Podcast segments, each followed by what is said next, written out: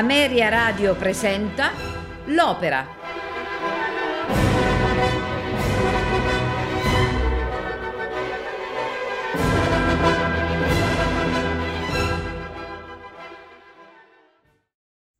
La forza del destino è un'opera, un melodramma in quattro atti, di Giuseppe Verdi, scritto sul libretto di Francesco Maria Piave, tratto da Alvaro o La forza del destino di Angel de Saavedra. È sicuramente una delle tre opere spagnole, tra cui Don Carlo, Forza del Destino e Il Trovatore di Verdi, che entrano tutte nel mondo storico eroico del Grande Opera. Può essere giustamente annoverata tra le grandi opere di Verdi. I molti magnifici duetti fra Alvaro e Carlo, le scene religiose di Leonora e i colorati ruoli secondari di Preziosilla, Guardiano e Framelitone caratterizzano quest'opera. I temi musicali di Verdi sono grandiosi e li usa per la prima volta come leitmotiv in tutta l'opera.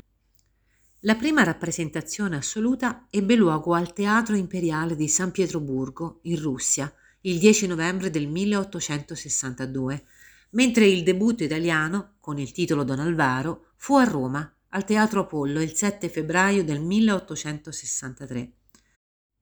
La seconda versione, per la quale Verdi aggiunse la celebre sinfonia e compose un nuovo finale e operò numerose altre modifiche, tra le quali la rielaborazione del libretto a cura di Antonio Ghislanzoni, debuttò con successo al Teatro alla Scala di Milano il 27 febbraio 1869. Anche il finale fu cambiato.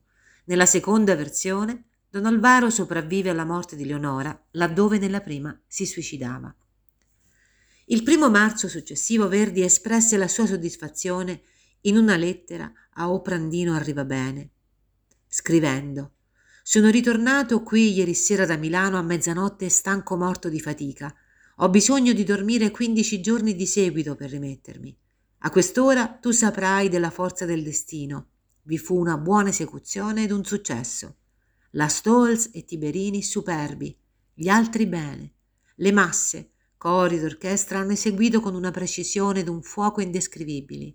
Avevano il diavolo addosso. Bene, assai bene. Ho avuto notizie anche della seconda recita ancora bene, anzi meglio della prima. I pezzi nuovi sono una sinfonia eseguita meravigliosamente dall'orchestra un piccolo coro di ronda ed un terzetto col quale si chiude l'opera. Permetti che ti stringa presto la mano e vada a dormire. Forse la caratteristica qualitativa più rilevante di quest'opera è il disegno dei ruoli. A cominciare da Eleonora, la cui presenza scenica temporale non è molto alta, ma ottiene tre grandi e impressionanti scene soliste. I due ruoli maschili principali, poi, sono impegnativi e molto gratificanti per grandi cantanti con voci drammatiche. Insieme possono brillare in tre grandi e lunghi duetti. Più speciali poi sono i tre ruoli di supporto, che danno agli artisti l'opportunità di formarli in ritratti di ruolo impressionanti. Innanzitutto Framelitone, che ha quasi la qualità di un precursore del Falstaff ed è uno dei pochi ruoli verdiani da buffo. Da citare anche Padre Guardiano, con una personalità e una forza degne del grande opera, e infine la spagnola Preziosilla, che sa conquistare il pubblico con canti e balli. L'influenza del grande opera parigino è chiaramente evidente in quest'opera. Si distingue per i suoi quattro atti con luoghi e ambienti completamente diversi. Per tenerne conto, Verdi ha composto un potpourri di stili musicali che vanno dai ritmi di danza spagnola alla musica da chiesa.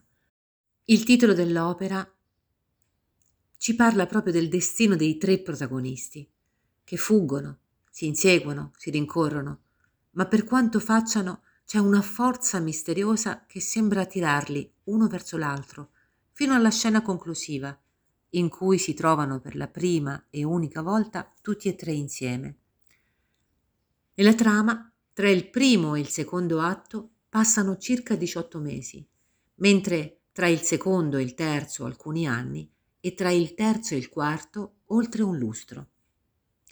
Nel primo atto, donna Leonora di Vargas e don Alvaro, meticcio, per evitare l'opposizione al loro matrimonio del padre di lei, il marchese di Calatrava, si preparano a fuggire nottetempo da Siviglia. Leonora, affezionata nonostante tutto al padre, medita sull'incertezza del proprio destino e dice addio alla terra natia. L'arrivo di Alvaro le fa svanire gli ultimi dubbi, ma i due vengono sorpresi dal marchese, che, tornato all'improvviso, rinnega la figlia e ordina ai servi di arrestare il giovane. Questi, proclamandosi unico colpevole, si dichiara pronto a subire la punizione del marchese e getta a terra la pistola, da cui parte un colpo che uccide il vecchio. I due sventurati amanti scompaiono nella notte. Nel secondo atto, il fratello di Leonora, Don Carlo, deciso a vendicare la morte del padre, è alla ricerca dei due amanti. Giunto a Hornanqueleus, si spaccia per uno studente agli occhi degli avventori di un'osteria, tra i quali si trovano dei pellegrini, la zingara Preziosilla, alcuni soldati, un mulattiere e la stessa Leonora, che, travestita da uomo, si sta dirigendo al monastero della Vergine degli Angeli, pressi del quale intende vivere in eremitaggio. Dal racconto di Don Carlo, Leonora scopre che Don Alvaro, creduto morto, è ancora in vita e teme per la propria stessa incolumità. Si appresta quindi a ritirarsi dal secolo con rinnovato vigore. Giunta al monastero, la giovane si affida alla Vergine, pregando perché i propri peccati siano perdonati. Quindi chiede un colloquio al padre guardiano, cui rivela la propria identità e il desiderio di espiazione. Il padre, indulgente e comprensivo, l'avverte però che la vita che l'attende è piena di stenti e cerca di convincerla per l'ultima volta a ritirarsi in convento invece che in una misera grotta. Constatando la fiduciosa costanza di Leonora, tuttavia acconsente al volere di lei e, consegnatole un saio, chiama a raccolta i monaci che, maledicendo chiunque oserà infrangere l'anonimato dell'eremita, si rivolgono in coro alla Madonna. Nel terzo atto siamo in Italia, vicino a Velletri. È notte. Infuria la lotta tra gli spagnoli e gli imperiali.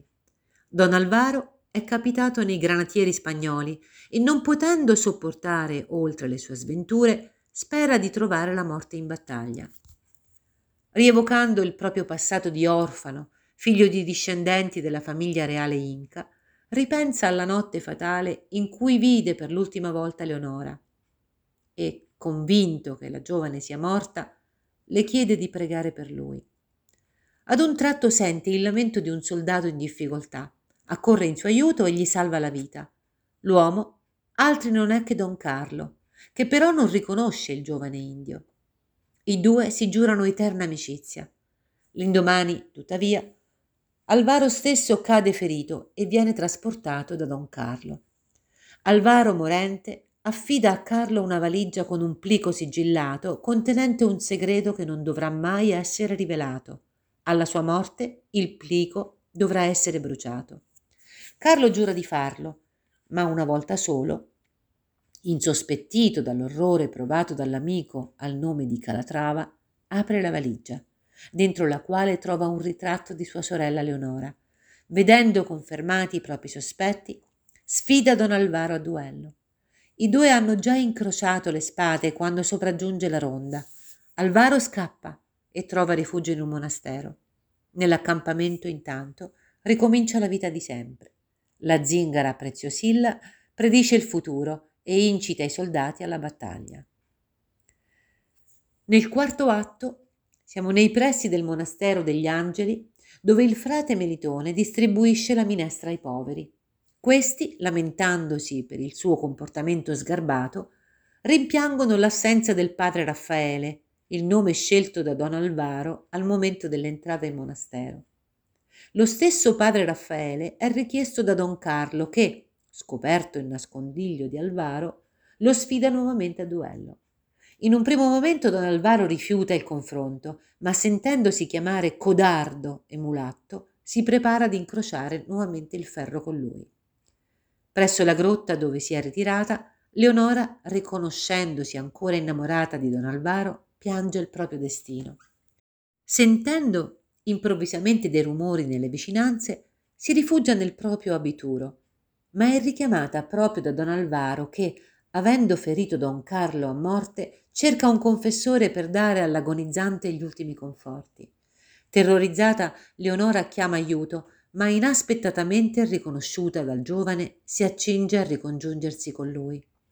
Messa a parte del ferimento di don Carlo, tuttavia si precipita da lui, che ancora ossessionato dal desiderio di vendetta, la pugnala. Raggiunta dal padre guardiano, Leonora spira tra le braccia di don Alvaro, augurandosi di ritrovarlo in cielo. Egli è rimasto definitivamente solo sulla terra e maledice ancora una volta il proprio destino. Questa sera ascolteremo l'opera di Giuseppe Verdi, La forza del destino, in onore dei cento anni dalla nascita di Renata Tebaldi. Ascolteremo nel ruolo di Leonora di Vargas. Don Alvaro Mario del Monaco, Don Carlo di Vargas, Aldo Protti, Preziosilla Fedora Barbieri, il padre guardiano Cesare Siepi, Fra Militone Renato Capecchi, il marchese di Calatrava Silvio Maionica, Curra Angela Vercelli, Mastro Trabuco Piero De Palma, un alcade Giorgio Giorgetti, un chirurgo Baltar Finessi.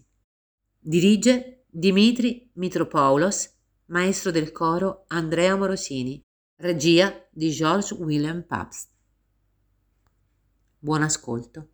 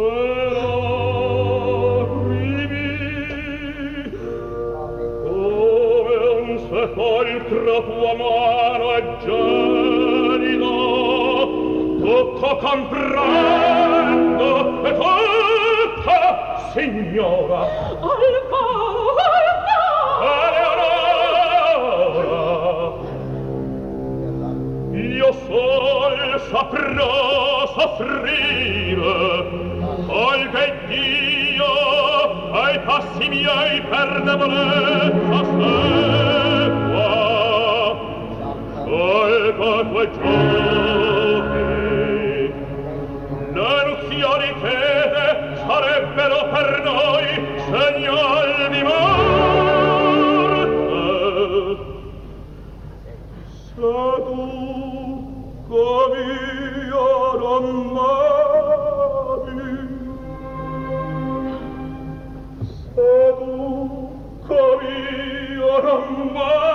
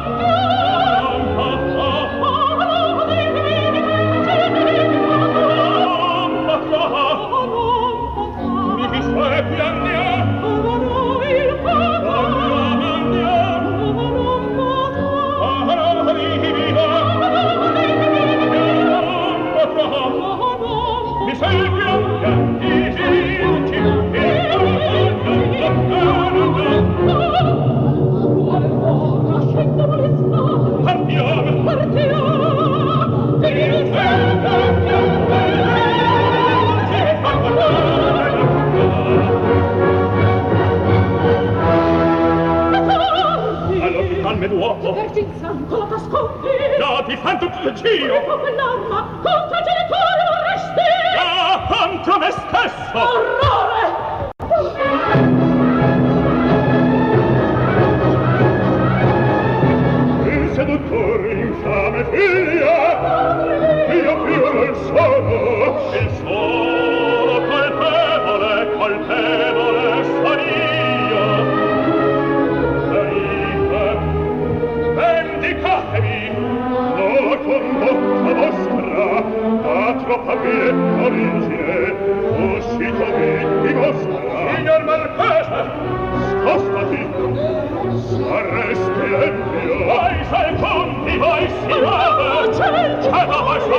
Liebe,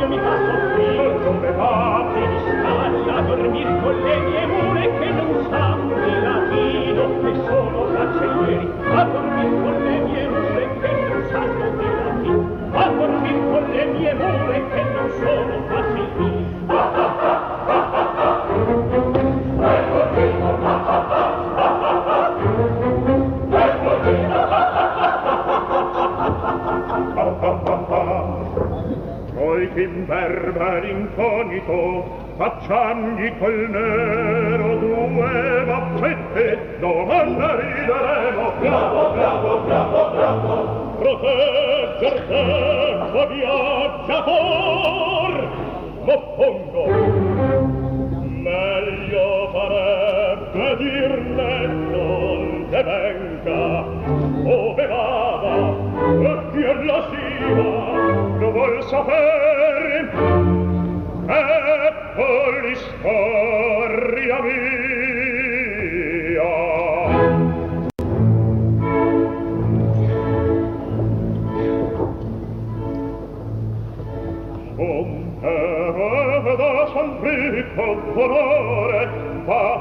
cavaliere mi santa sarò presto in provo e dottore che di studio ancor poco mi manca. Tira Vargas mi tolse da un anno e si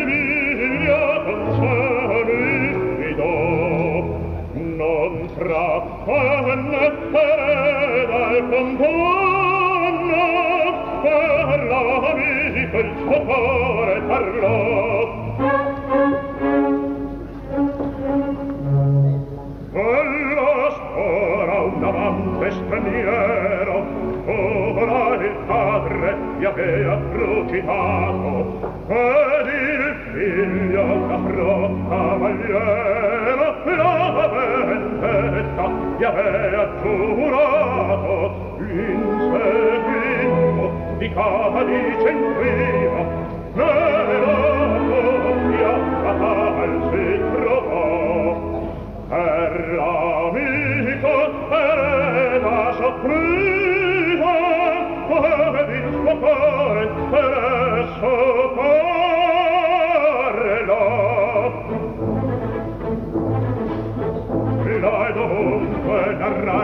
del mare lascialo a quel vecchio paria e una zuppa da serie si fai.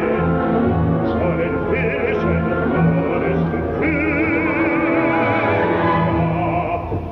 io da vargas allora mi scappava e seguir l'assassino giurò per sua Oh!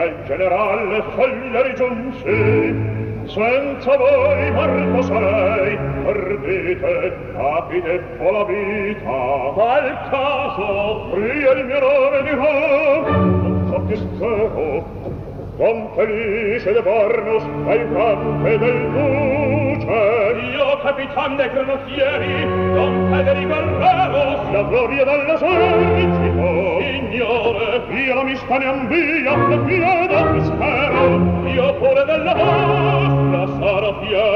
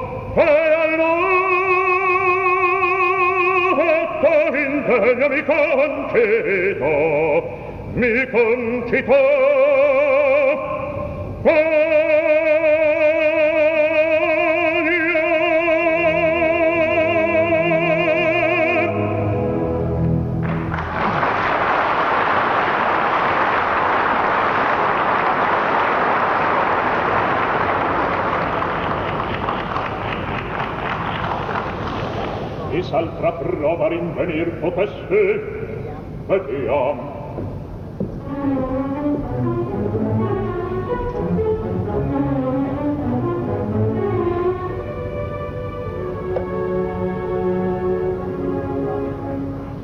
Vivam ritratto, sul bellum fe, nulla il medisse, nulla promisi, sapra dunque.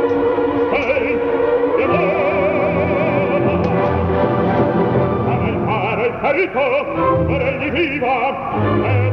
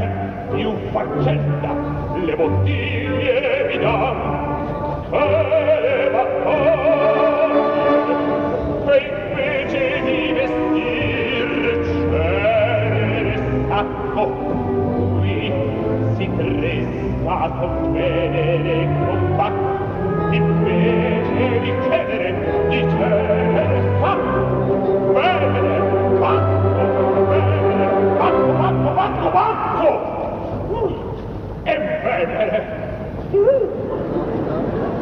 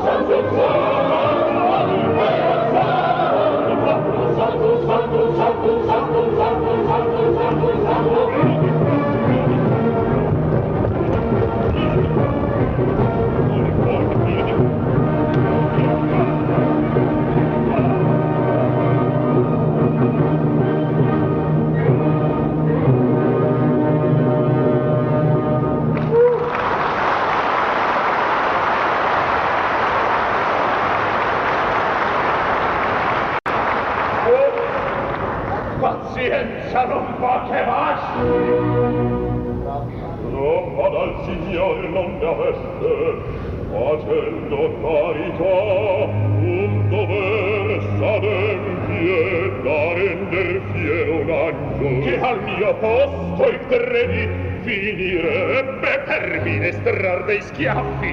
Facete, umil sia Meliton, e sopra fede da preferirsi Raffaele.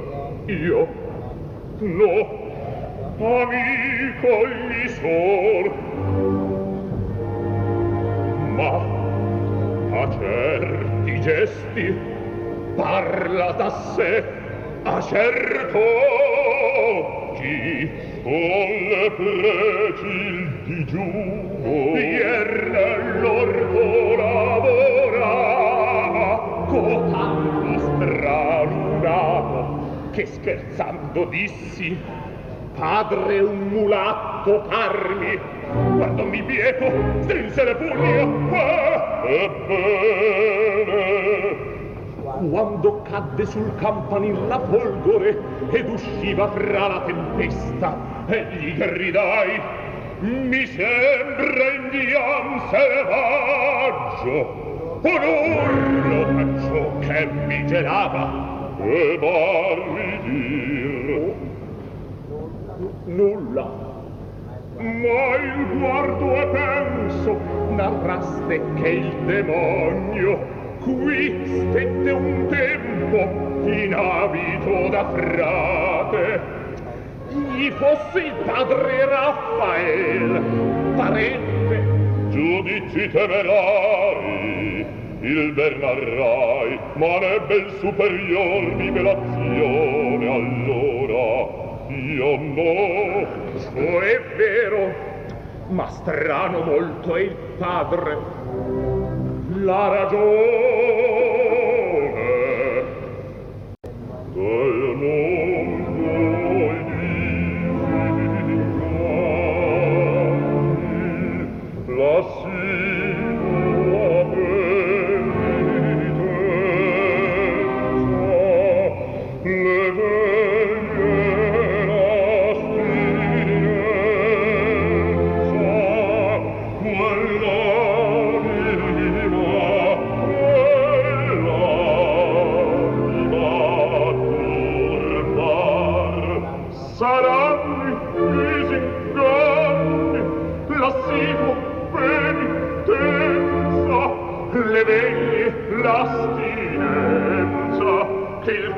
capo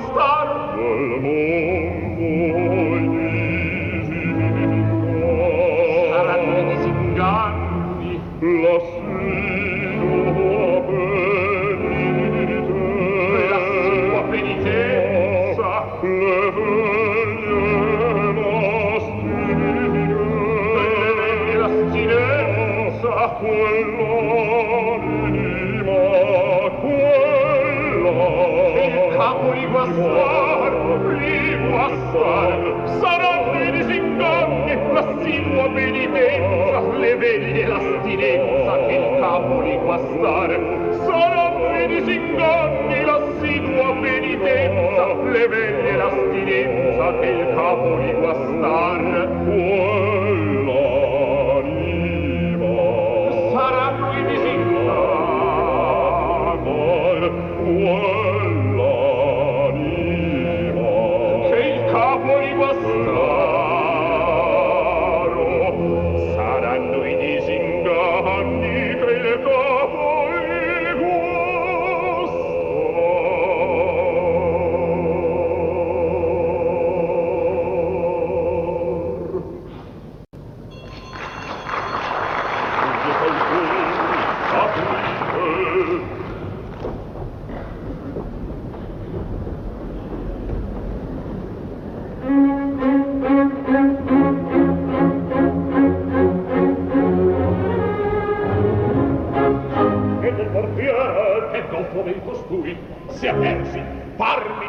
padre Raffaele un altro due ne abbiamo lunghi porcugna grosso sordo come una talpa.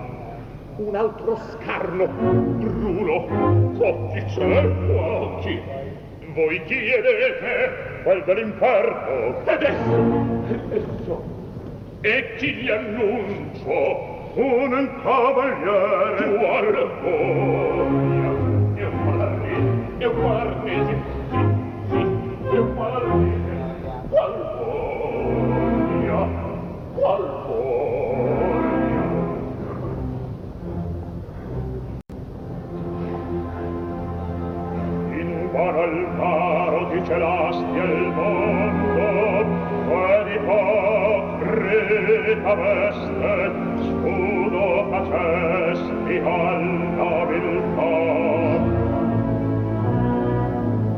nel mio sprove t'ascolti, ma di la via l'odio e la sete e vendetta. Alcuno vi non sarà bene di vita. Il sangue sarà il tuo sangue, salvar lo straccio, e va più all'onor mio e tutto il verserò lo giuro